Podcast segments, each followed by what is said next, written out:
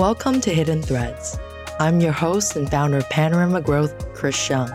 On Hidden Threads, we will be talking to global changemakers who are making meaningful change happen in the face of increasing complexity in their companies, organizations, and communities. In this episode, I'm excited to have Betsy Cooper, Director of the Aspen Tech Policy Hub, join us. The Aspen Tech Policy Hub is a policy incubator that came out of the Aspen Institute one of the top think tanks in the US. Prior to founding and leading Aspen Tech Policy Hub, Betsy was the executive director at the Berkeley Center for Long Term Cybersecurity at UC Berkeley. She's also worked at the U.S. Department of Homeland Security as an attorney advisor to the Deputy General Counsel and provided Homeland Security consulting for the Prime Minister's Strategy Unit in London, the World Bank, and other organizations. I wanted to share more about Aspen Tech Policy Hub because we face big problems that isn't going to be solved by technology alone. And we need passionate entrepreneurs that can impact policymakers. Betsy's work at the Aspen Tech Policy Hub equips today's changemakers, both entrepreneurs and leaders at the executive level, with skills and understanding to impact policy. And I hope this conversation inspires you to think about how to better impact policy with your work.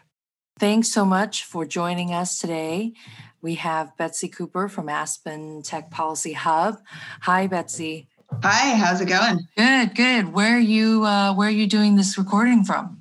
Well, I'm actually in Napa, California. We relocated up here to get a little bit more space uh, during the pandemic. So that's awesome. Uh, so nice to be able to look outside and actually see some greenery.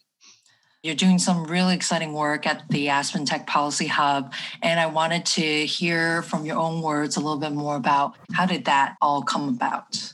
Sure. So the Aspen Tech Policy Hub is an incubator where we train technologists, technology experts, how to engage in the policy process.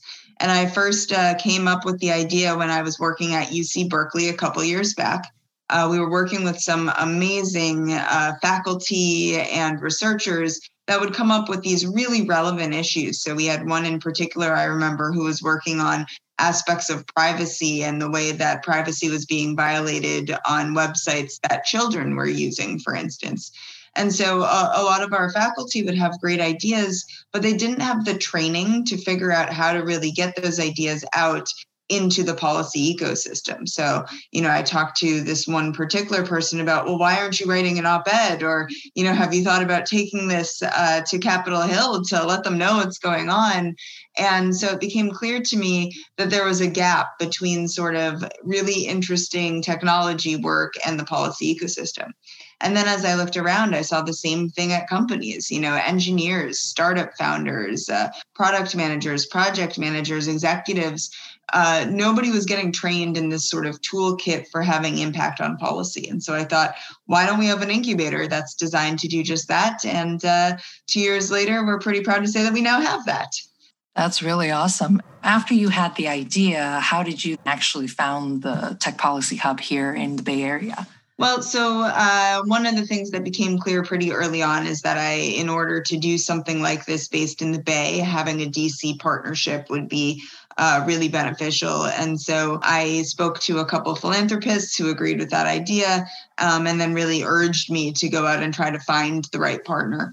Um, and so I talked to a number of different places, and the Aspen Institute really stood out among them as a place that saw this as being additive to their existing priorities. So at many other locations, it was sort of, oh, we'd love for you to do this, but maybe you should move to DC first and help us run our cyber program, and then you can go back out to the Bay. Or, you know, we have this privacy project that we'd really love for you to take on, and then you can do your thing on the side. And with the Aspen Institute, it was very much, uh, we love this idea. It really fits with our, you know, platform on innovation. And let us introduce you to funders. And why don't we, you know, have you partner with other uh, programs at the Aspen Institute? And so it just seemed like a really great uh, marriage of a priority system that they had and this, you know, exciting idea that I wanted to bring to the table. I'm really curious to hear more about how would you describe this gap between the technologists and the policymakers? Well, so first, I'd say when I talk about policy, um, I'm thinking about not just exclusively government. Um, so when I think about policy, I think about meaningful stakeholders who have the ability to change the way the world works.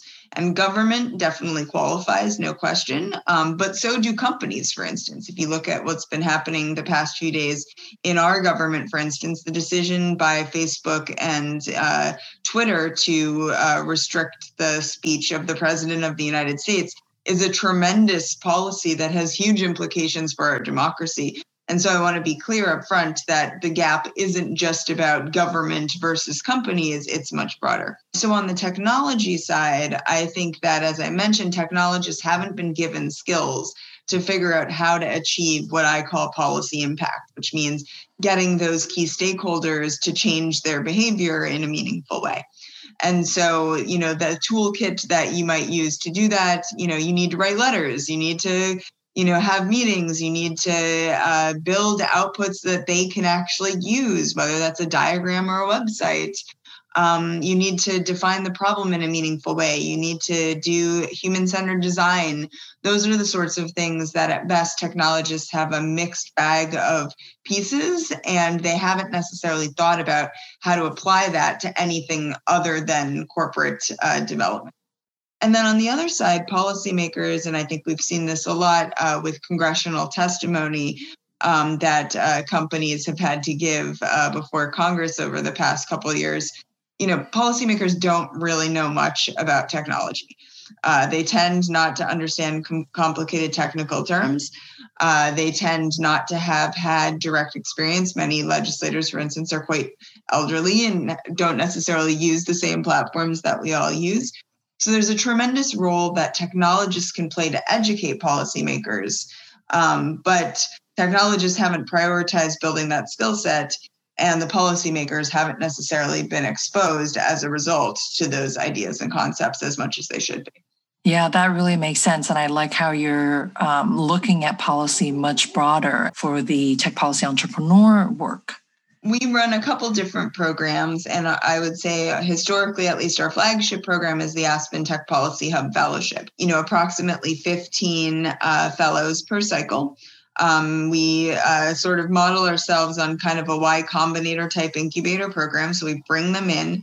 Um, they're individuals they're not in teams when they join us. They get to come into our program we pay them a stipend and we give them a 10 week boot camp on engaging in the policy process and so, in the first four weeks, uh, we teach them about policies. So, we bring in lots of different speakers who have experience in the space.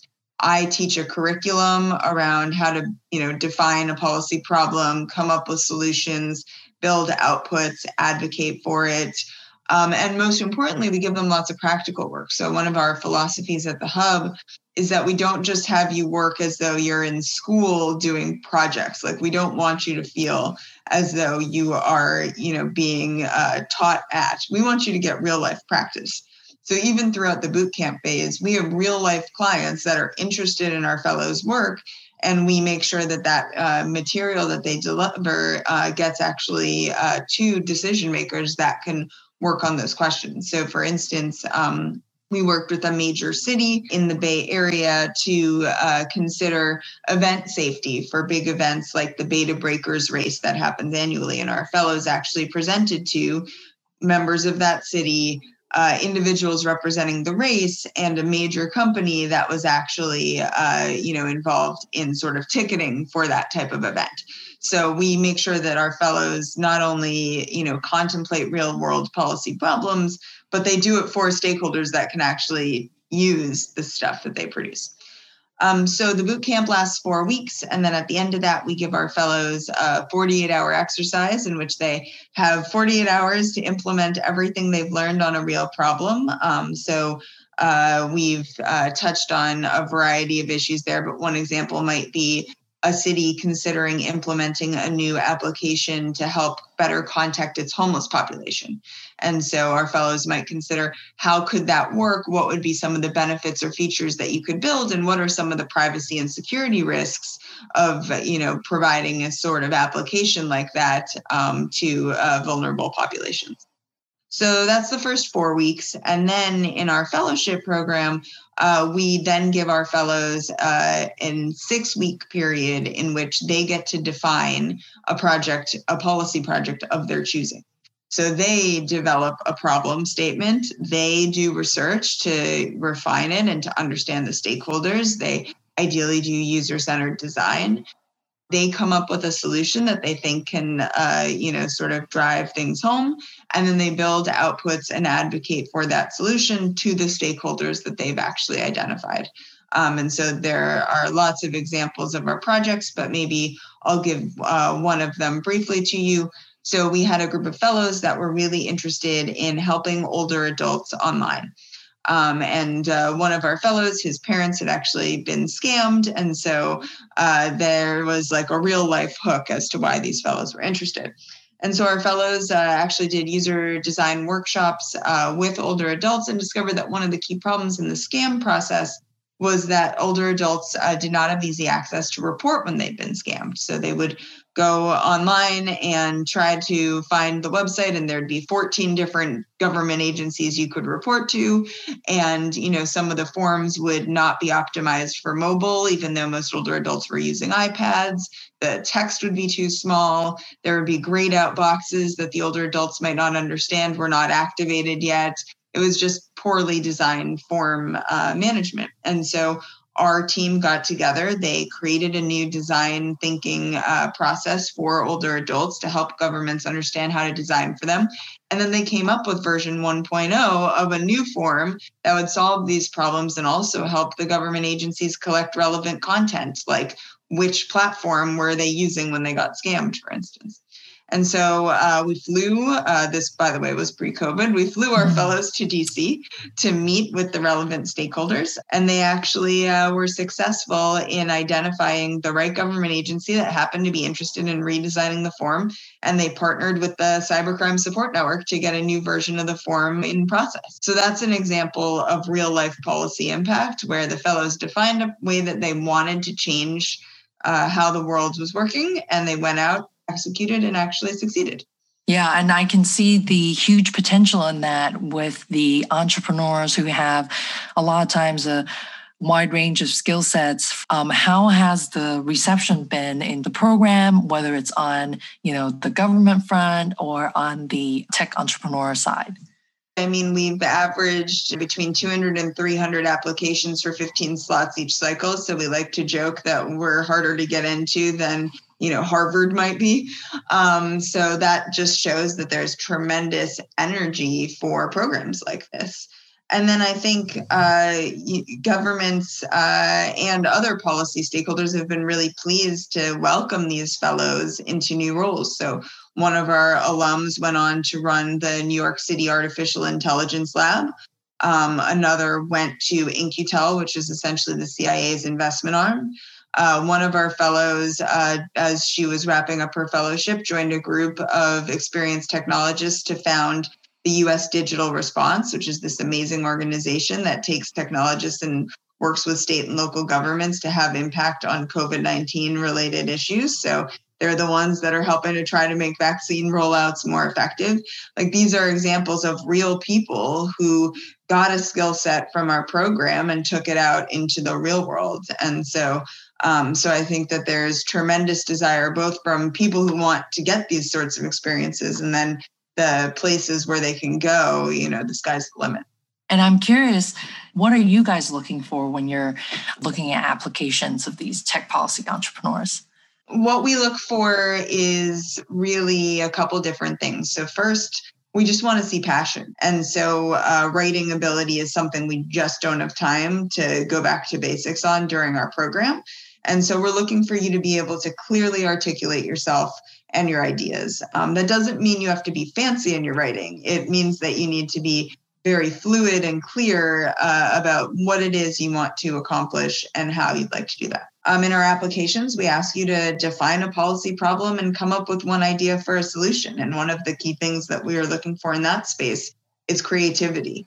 Uh, we're not just seeking for you to say, uh, I want to put together a commission to study the issue.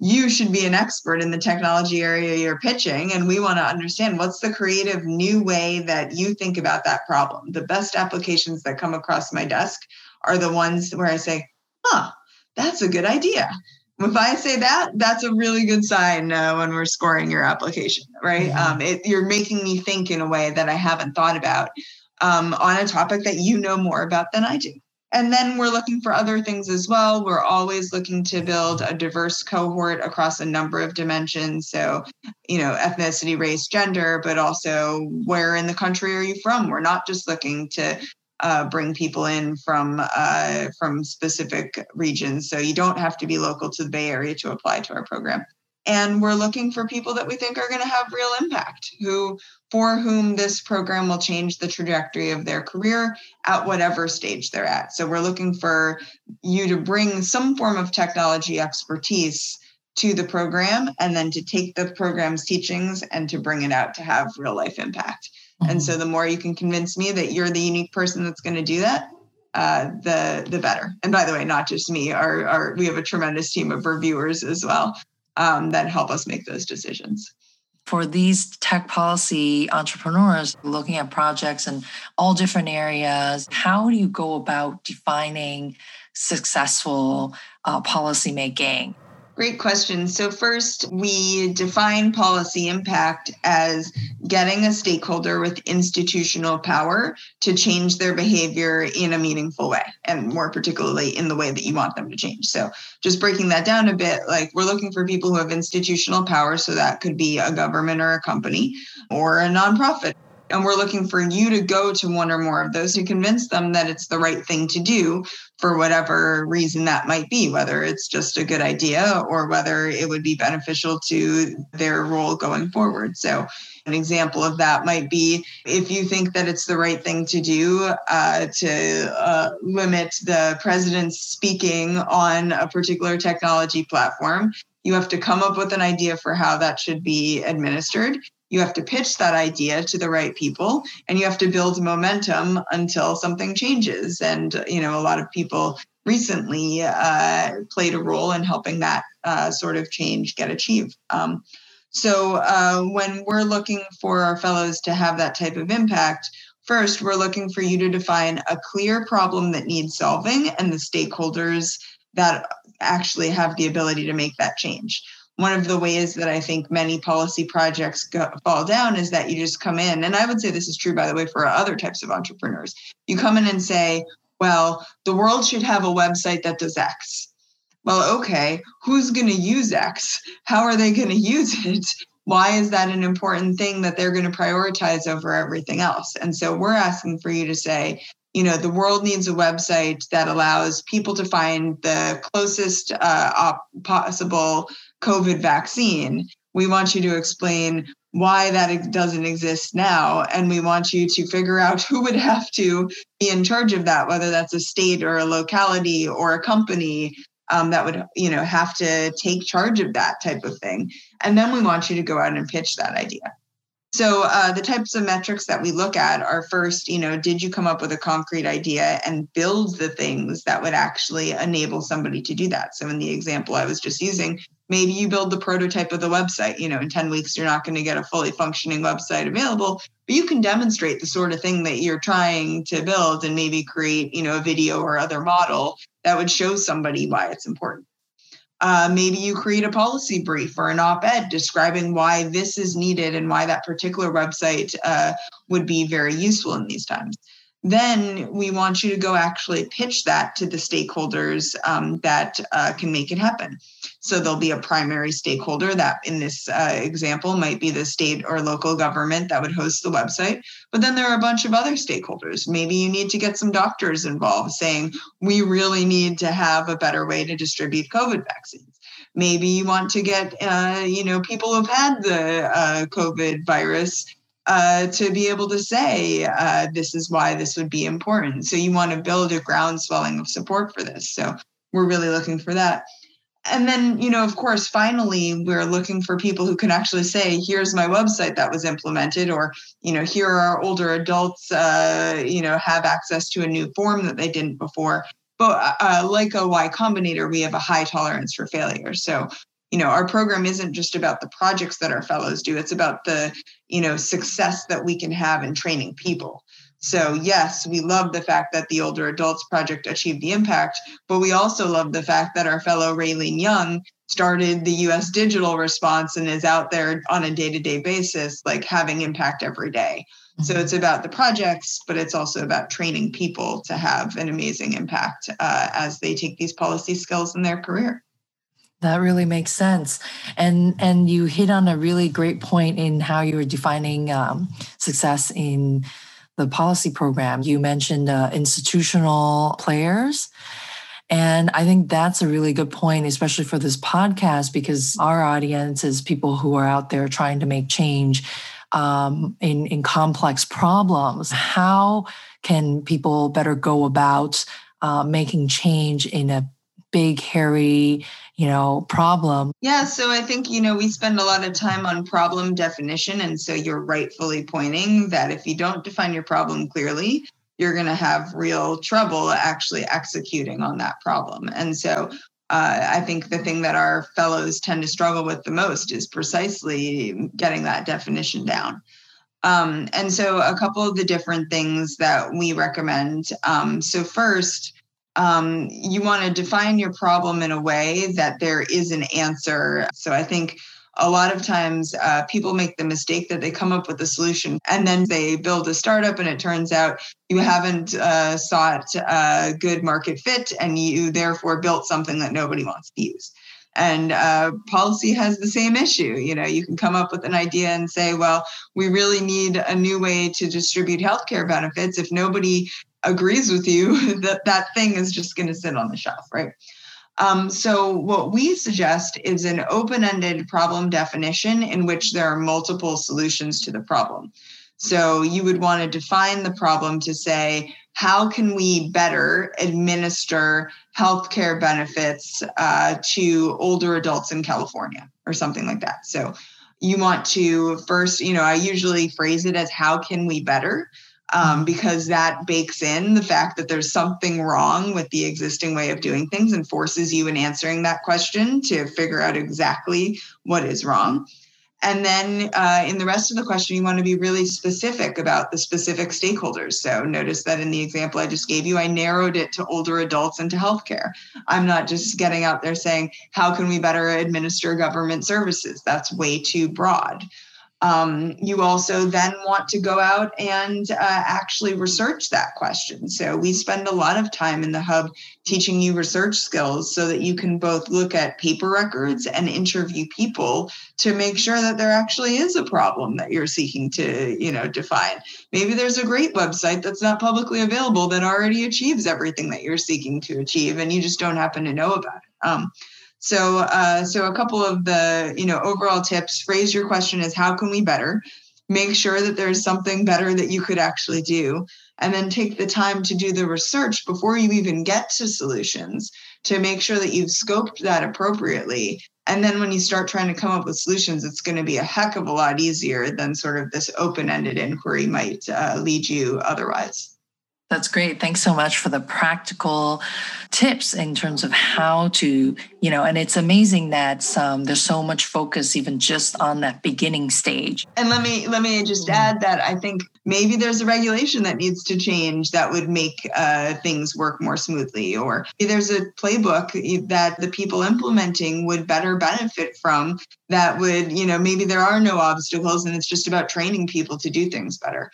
And so I think that by defining the problem uh, narrow in terms of the stakeholders you're trying to engage, but open ended in terms of the actual types of solutions, forces you to question your assumption as to whether that app or website is really the best way to achieve what you want to achieve.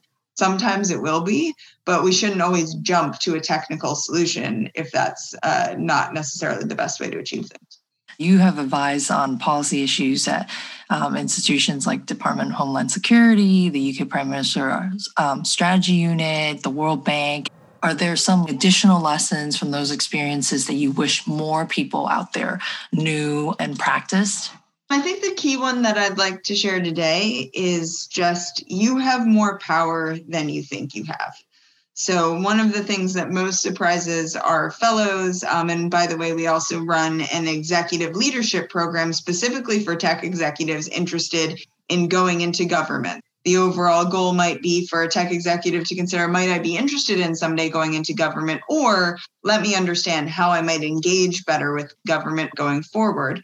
Um, and uh, that's a huge gap in the ecosystem right now. I think uh, up until very recently, most tech uh, companies thought that the best way to engage with government was as little as possible, and they didn't want uh, to to call attention to their company or to the type of work that they were doing for fear of regulation. And I think uh, this program shows that you know government isn't just an evil behemoth that's trying to regulate you. It's a much more complex ecosystem in which you can have real impact from uh, a company perspective or more broadly. Um, and that government service is an important you know path uh, through which you can have impact. And so we've worked with partners to to build this program and to give people real uh, interesting experiences with government and uh, really hope that that means that there'll be a whole new ecosystem of tech executives able to you know engage uh, with government in a way that uh, frankly uh, hasn't been super common so far. Mm-hmm. yeah i agree. Whereas in the us companies try to do business without catching the government's attention um, and in some other countries, companies actually align their business strategies with the strategic plans of their government and invest early on in understanding the government's goals. And I, I can see how, if that's done right, that can actually allow the government and businesses to work together for society as opposed to setting them against each other. And on that note, thank you so much for sharing your experiences with us and about these valuable programs that you've built. I hope that some of the listeners will get to interact more with the Aspen Tech Policy Hub. Do you have any last words for us? just say that applications will open uh, in the next few days for both our Hub Fellowship Program and for the Tech Executive Leadership Initiative. So if you're interested in learning more about policy, um, all of our programs are free. It's of no cost to you. So uh, go to www.aspentechpolicyhub.org to learn more about our work. Uh, we hope to uh, welcome many listeners from this show uh, in our future cohorts. All right. Thank you so much. Thanks for taking the time to come on the Hidden Threads podcast and have a great rest of the day. Thanks again. Learn more about us at panoramagrowth.com. And if you like what you hear, please like, share, and subscribe to our podcast channel for more because it makes a difference.